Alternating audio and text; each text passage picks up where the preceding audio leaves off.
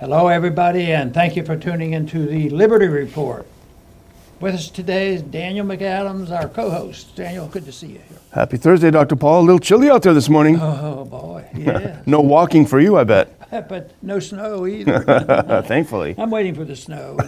Go Skiing, yeah, in Lake Jackson, Skiing in Lake Jackson. our local Alps. Well, we have our some of our same problems still here, haven't gone away. Yeah, yeah. You know, uh, we, we talked about uh, the date of 2014, and uh, that was when a coup occurred, and NATO uh, decided to uh, get rid of a leader of Ukraine, and this stuff all sprung up.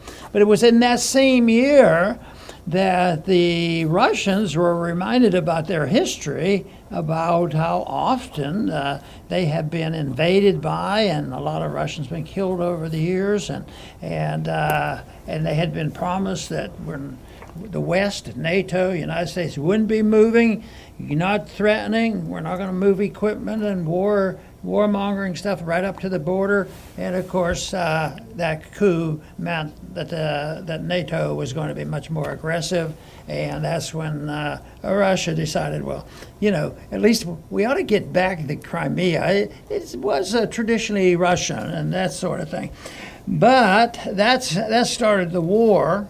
And uh, it's uh, been joined by so many other people, but mostly the people who are, have really joined against their wishes because they don't know what's going on are the American voter and the American taxpayer because it's America that runs the show, even though all the countries pay lip service to we have to stop the Russians, the Russians are coming, the Russians are coming.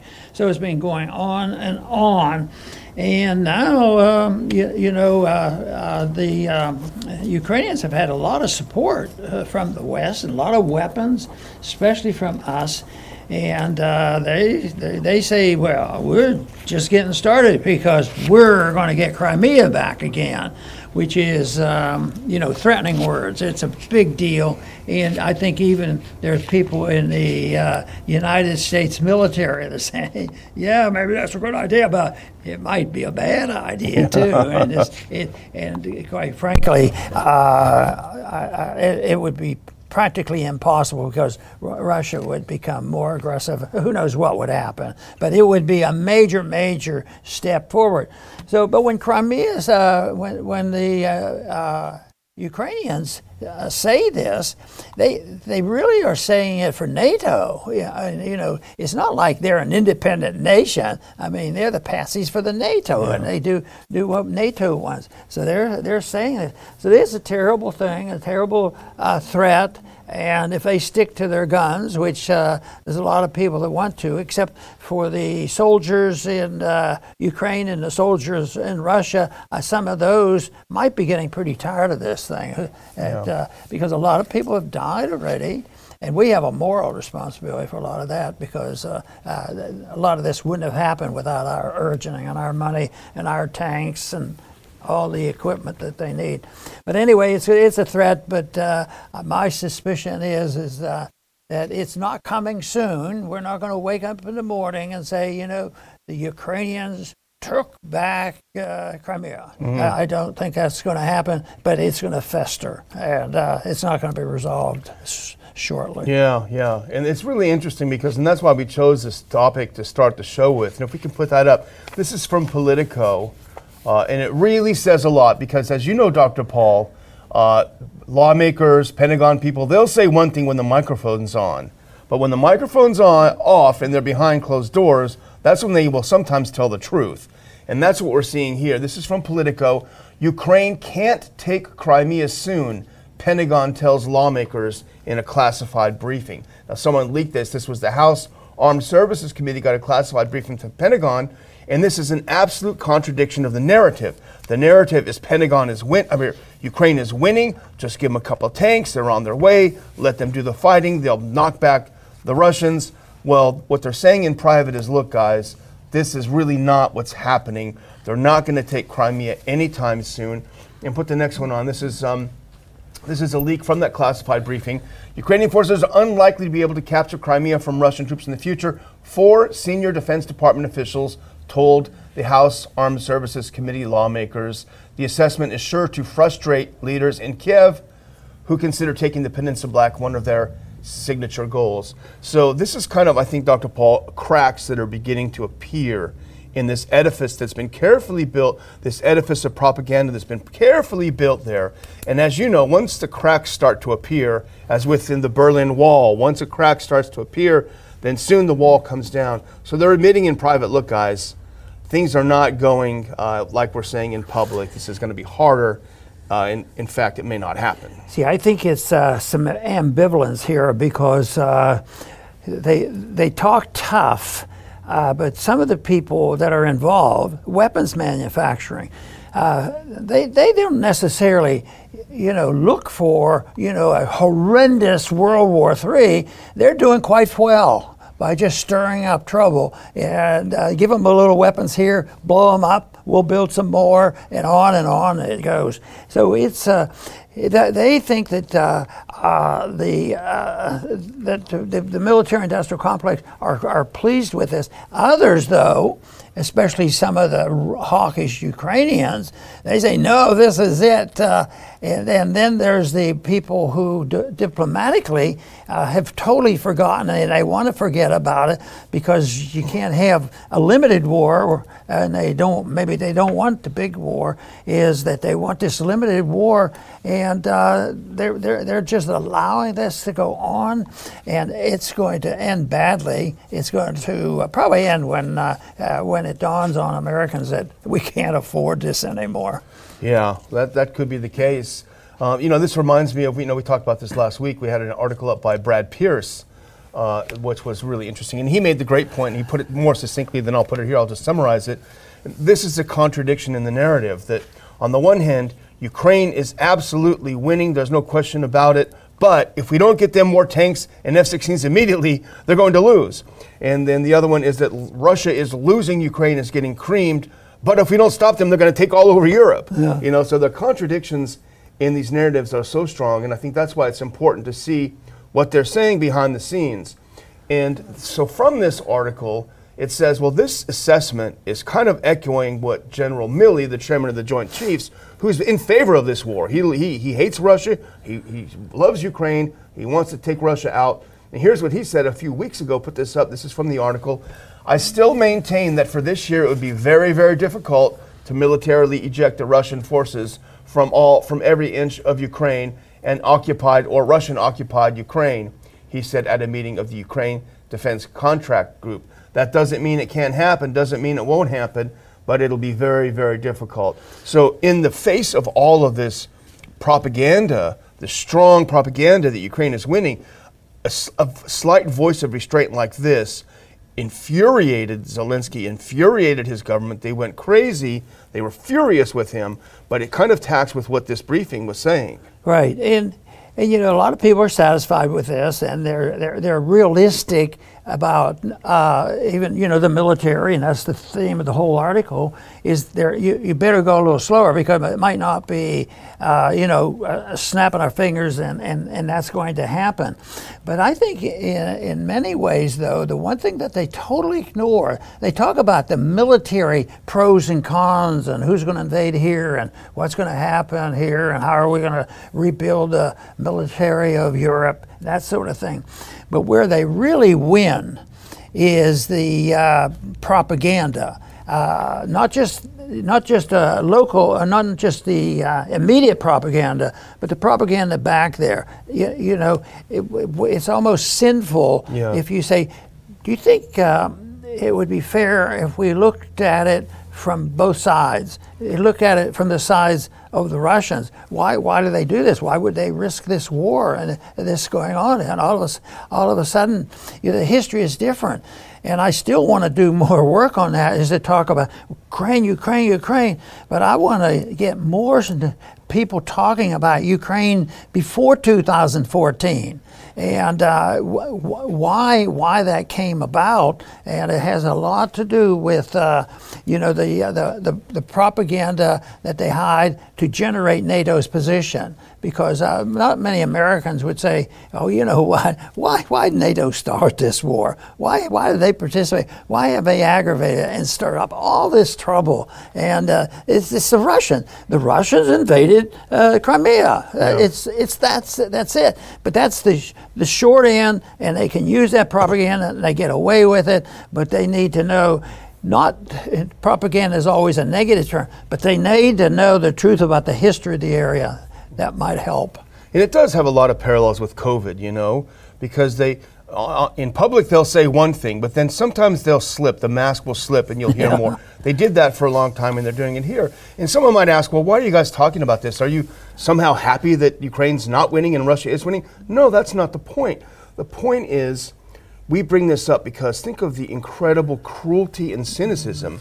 If the experts quietly behind the scenes know that Ukraine can't win, yet they keep pouring weapons in pouring these young people and old people now into the meat grinder that they call Bakhmut and these other places. Think of the cynicism of people sitting in very comfortable offices around the Beltway, knowing it won't do any difference, but pouring them in anyway, instead of encouraging some kind of settlement to this horrible, horrible war. Yes, and I don't think that's coming soon because uh, there's total resistance to even even having a cup of coffee with one of them. Yeah, you know, they, they don't want to have any association that and there's a there's a war group on each side. We have it because of the uh, you, you, know the deep state and the military industrial complex, and uh, and Russia has the same way. You know, uh, uh they they know what's going on, and if uh, if Putin would have said nothing, and they keep uh, disobeying and dishonoring their promises, that you know after after World War II, and uh, and and meantime they have on that they that being NATO and Europeans said no, we don't have any intention of doing this. But 2014 was an eye opener to the Russians. That's when that's when they sort of cross the line. Yeah. They talk about different places where they cross the line, but that's a big deal, and that's when uh, that's when uh, Putin made his move. And uh, but. Um, it's it's information they need, but uh, right right now there's a lot of confusion, and uh, I don't think the average American has the uh, has a whole lot of interest in, it. You, you know, this is so different than yeah. you know the the continuous war in the '60s because everybody knew somebody that uh, was killed over there. And they actually had some reporting back then, because now the media they just play the game. They want to prop up this war machine. You know, the main problem here is that the neocons are still wedded to the Brzezinski grand chessboard idea that we've got to take out the Soviets. You know, he wrote it way back then. That's why we created the Mujahideen. That's why we funded the Mujahideen. That's why we, you know, basically, which became Al Qaeda. You know, that's the unintended consequence. We think unintended consequences. They're still wedded to this idea, and they're looking for any way they can take them down. I'm just going to finish with one thing, Dr. Paul, because there are a couple of quotes from Mike Rogers, who we know is an uber hawk. He's the chairman of the House Armed Services Committee, an uber hawk. He almost beat up Matt Gaetz on the floor. He, he, he almost lost his wig. But put this up. This is a quote from him, because this is not in direct relation to that briefing, but he makes some fascinating quotes separately in an interview separate from this meeting. He said, that the war, quote, needs to end this summer. He said, There's a school of thought that Crimea has got to be part of it, that Russia is never going to quit and give up Crimea, said Rogers. Uh, Putin has got to decide what he can leave with and claim victory. And he said, here's, an, here's a, again another quote from the chairman of the House Armed Services Committee what is doable? And I don't think that's agreed upon yet. So I think that there's going to have to be some pressure from our government and NATO leaders with Zelensky about what does victory look like. And I think that's going to help us more than anything to be able to drive Putin and Zelensky to the table and end this thing this summer. And what he's saying here echoes what we talked about a couple of days ago, which is that new Rand Corporation study saying that this is not in our best interest to prolong this war. It needs to be over pronto. And I think Rogers' comments are really echoing that. So I think, even though it may seem subtle, I think what we're seeing is a real shift, even now among the elites in Washington, a realization that this is not going the way it should and it needs to end soon. So Well, that's probably a good sign. You know, Z- Zelensky, when he talks about, uh, you know, a victory and where are the lines, we know what he wants. Yeah. So, but he has to have more weapons. So now he's pushing for for these F-16s, F-16s. yeah. and uh, the, the whole thing is, is even if he got the F-16s, when you read about the, the, the negative aspects of it, in the sense that they're they're not going to accomplish the military operation yeah. because of well various things. You know, the planes are so expensive. You need a lot of maintenance on them, and uh, it's it's not.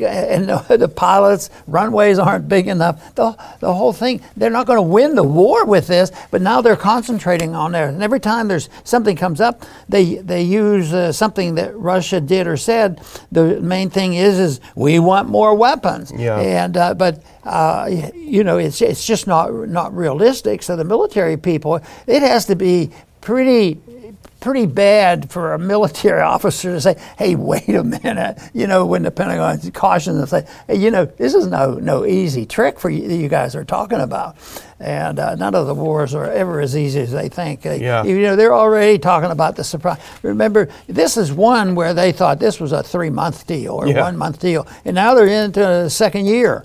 And, uh, and it's messier than ever. It's a it's a, a bigger mess than it was when it was started. Uh, the started was uh, you know you know uh, just lining up the ducks. Yeah. Just, but a lot of grief has been created, and uh, a lot of people don't know about the grief that uh, we participated in. That's where I think we have responsibility. Yeah. That, uh, there, there's a lot of that they should deal. The people there should make all the decisions, but because it's our money and our decisions, uh, I feel strongly that we still have uh, a right and, a responsibility to say it. But I felt even stronger when I was in Congress because I was supposed to help uh, help in formulating policy. But uh, it's uh, it's it's uh, it, it's, a, it's a real shame because uh, after all this year, things are a lot worse. Yeah. You mentioned how they said it's going to be a couple weeks. You remember back in the Iraq War, this is going to be a cakewalk. It'll be over in a couple weeks and it'll pay for itself. It wasn't Richard Perle who said that or someone like that. You know, they always say it's going to be easy. And then when it goes badly, they say, well, who saw that coming? Mission accomplished. Yeah, exactly. Mission accomplished. Well, here's the article we're talking about. If we can put that next one up. Now, this is from Remix, and we saw it via Zero Hedge, um, but it's really fascinating. Could Ukraine actually get F 16 fighter jets? And we both like this article because it was thankfully devoid of bombast. It just looked at some objective realities about this. And it seems like every time the mask slips and it, you, get, you get to see that things aren't going as well as advertised, they come up with a new wonder weapon. You know, it's the HIMARS. Oh no, it's the tanks. Oh no, it's the F-16s. This will finally do it. This is a really important analysis, I think.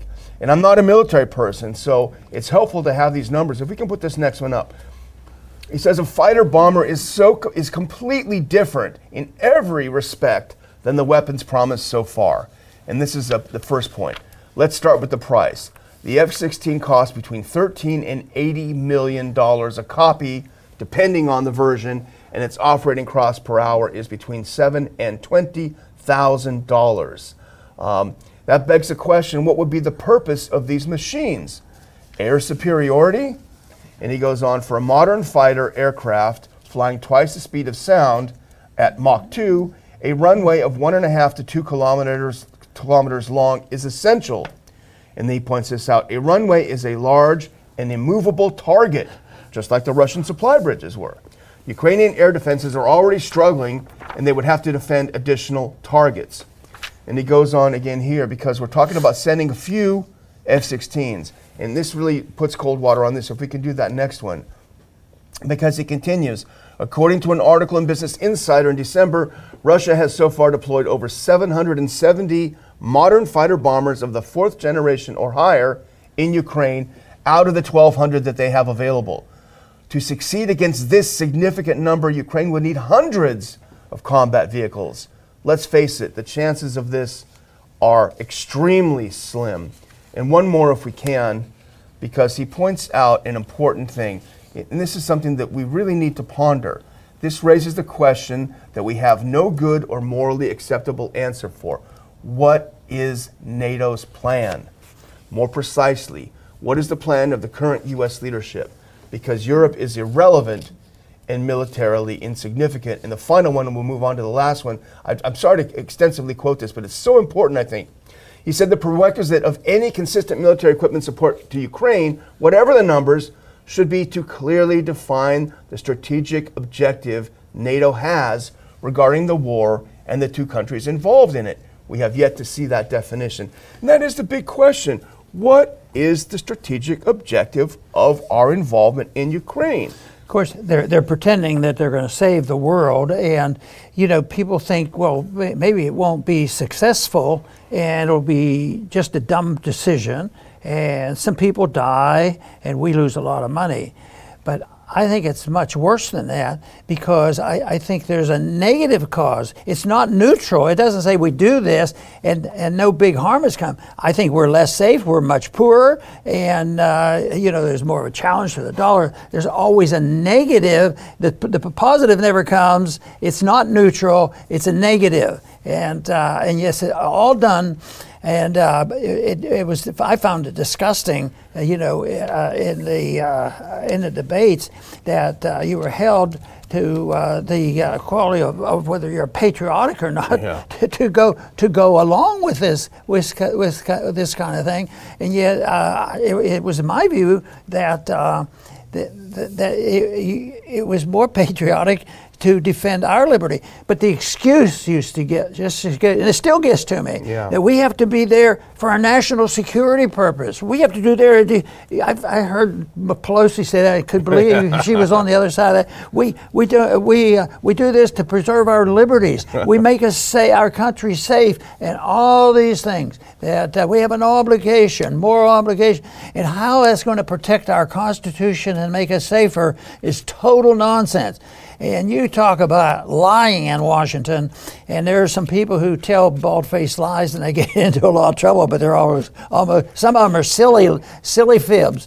But these are big fibs, and nobody talks about it because they all, not all, but so many participate in it. I mean, how, how often does the military budget get passed, uh, you know, without some bipartisan help? You know, they almost always get it. I can remember early on, back in the 70s, you might get six people that would challenge the military budget, and it's a lot better than that now. But it's it's still it's still uh, uh, something that uh, pe- people, uh, you know know, they, they see it as a patriotic thing and they have to do it and they compel them to do it and, uh, and they buy into it. Well, we have to be safe. We have to be safe, you know, the safety thing. And that, of course, is one of the, the worst uh, arguments because if a government decides it's going to make you safe, from everything, and uh, it controls everything. It's, it's the motto for an authoritarian, yeah, making exactly, you safe exactly in their terms. Well, I think when the smoke clears, and after Americans see that the U.S. military, the U.S. government has thrown literally everything in its arsenal into this war, and yet still loses, which will happen, I think there's going to be some questions asked. Why? How can it be that we spend more than the next nine countries combined on our military, yet spending all of this money, all of these years, has not produced a military that can win. Now, we could say Afghanistan, 20 years against a pretty badly armed military, and we still lost, et cetera, et cetera. I think people are going to ask, what are we paying a trillion dollars for every year if we can't even win this war? And I think the answer is going to be it's all corruption. It's all smoke and mirrors. It's all to get the well connected rich at the expense of everyone else. Yeah, and of course, I keep thinking this kind of thing would not be possible if you could not monetize debt. Yes. And, ha- and, and us be the owner of the world reserve currency. Yeah. So there's, there's a big economic element to this. The Fed is key. Well, our last story today is something I know near and dear to your heart, Dr. Paul. If we could put it up. You saw this this morning from the Daily Caller, and it's pretty interesting stuff. Uh, you'll never guess what state it's from, but here it is exclusive. Med school went woke after pressure from a creditor, documents show. And we'll do the next one really quick because these are the facts of the case. University of Utah.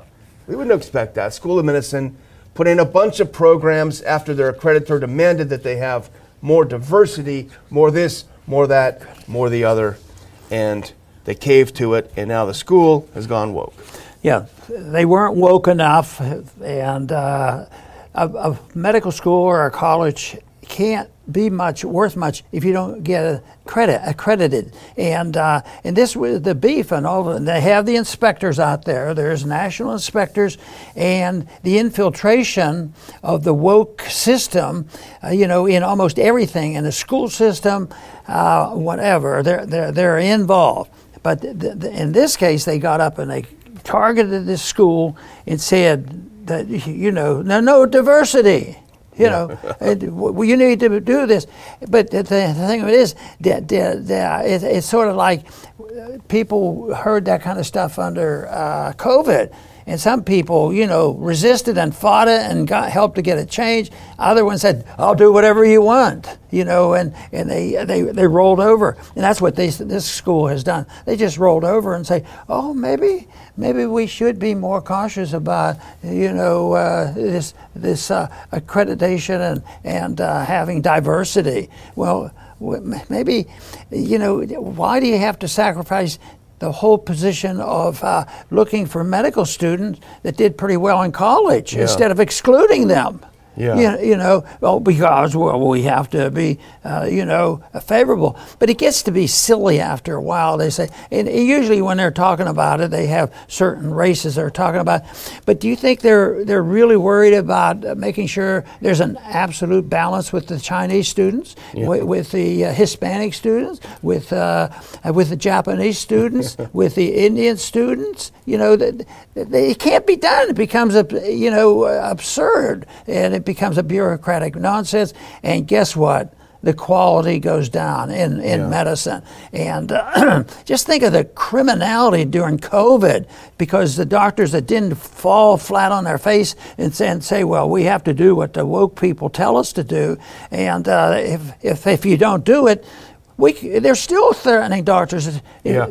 Take your take their license away with it. One doctor he practiced medicine Patients never complain about 40 years.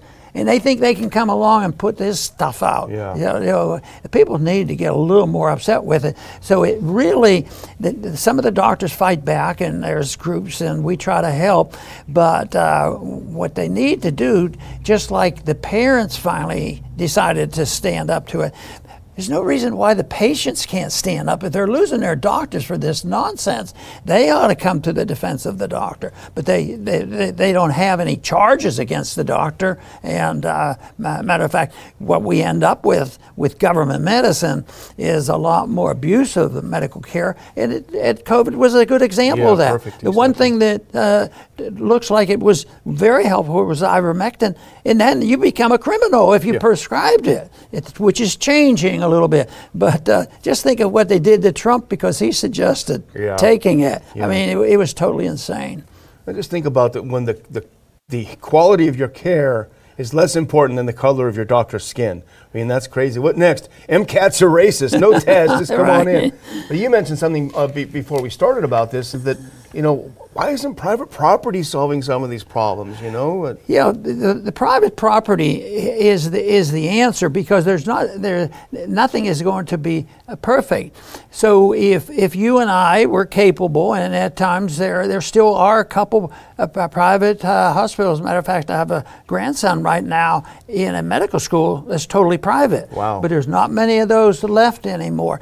But uh, then they make these those decisions, and and, uh, and, and be, because you don't have to go through the bureaucracy, it doesn't become politicized, and you don't have all this input and balances and and and all the effort to have this perfect diversity. Uh, but by ownership, this is sort of like I think you could solve so many problems uh, with, with ownership. In a way, there was a time when ownership of your house said that uh, uh, it's, it's your house, it's your castle, yeah. and it's still there's a good sentiment out of that, in Texas especially, that it's your place, and people don't aren't allowed to walk in yeah. and take over. But why is the private property of a house still respected? and they've transitioned this in. But if you have the private property of a bakery, you become a slave. Yeah. No matter what nonsense, if it's nonsense and goofy, just leave them. No, we're going to do this until we put you in jail because you won't you won't follow our orders and you will do this and you will promote such and such.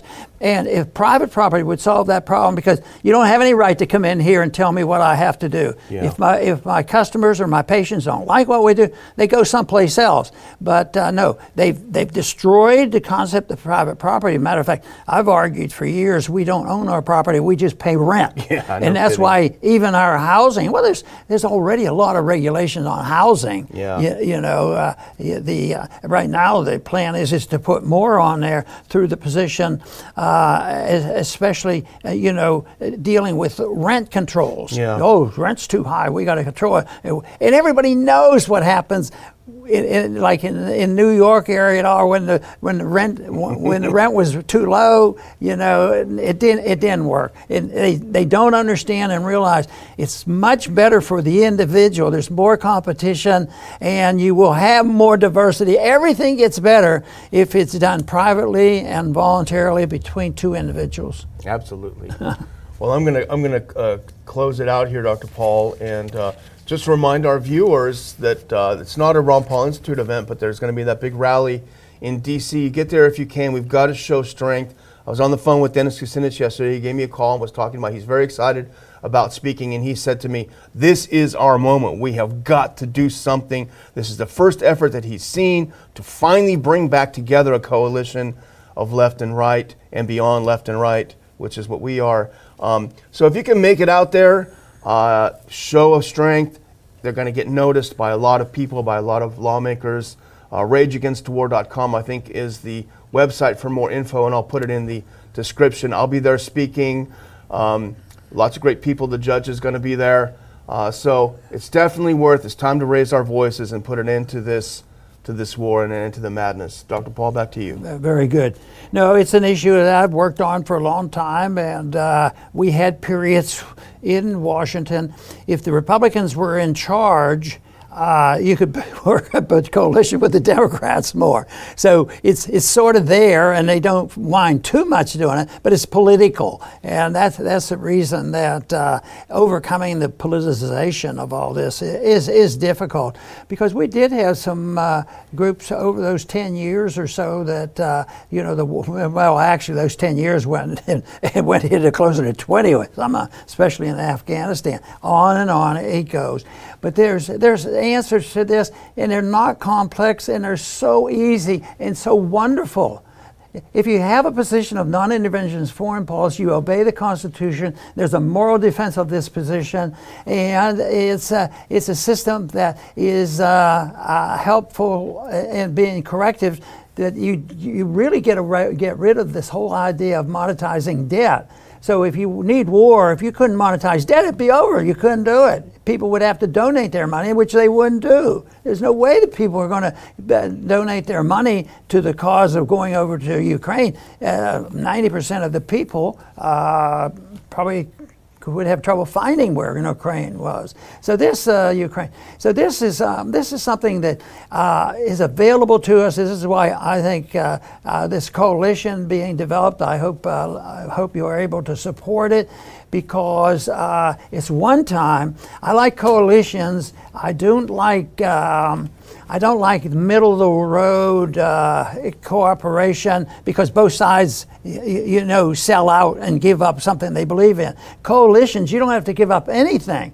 You know, you can have a disagreement on a certain issue, but if you agree the issue of war is bad, it should bring all progressives and liberals and Republicans and, and conservatives and libertarians together. And uh, it, it, should be a strong moral principle and a constitutional principle that uh, can defend this and make people want, you know, they're on the right track and we need to do it. Hopefully, we'll be able to say that because I see efforts now that, uh, that we are gently moving in that direction. But right now, we're putting up with, uh, with a mess in Ukraine, and that has nothing to do with uh, working, for, uh, working for peace. I do want to thank everybody for tuning in today to the Liberty Report. Uh, please come back soon.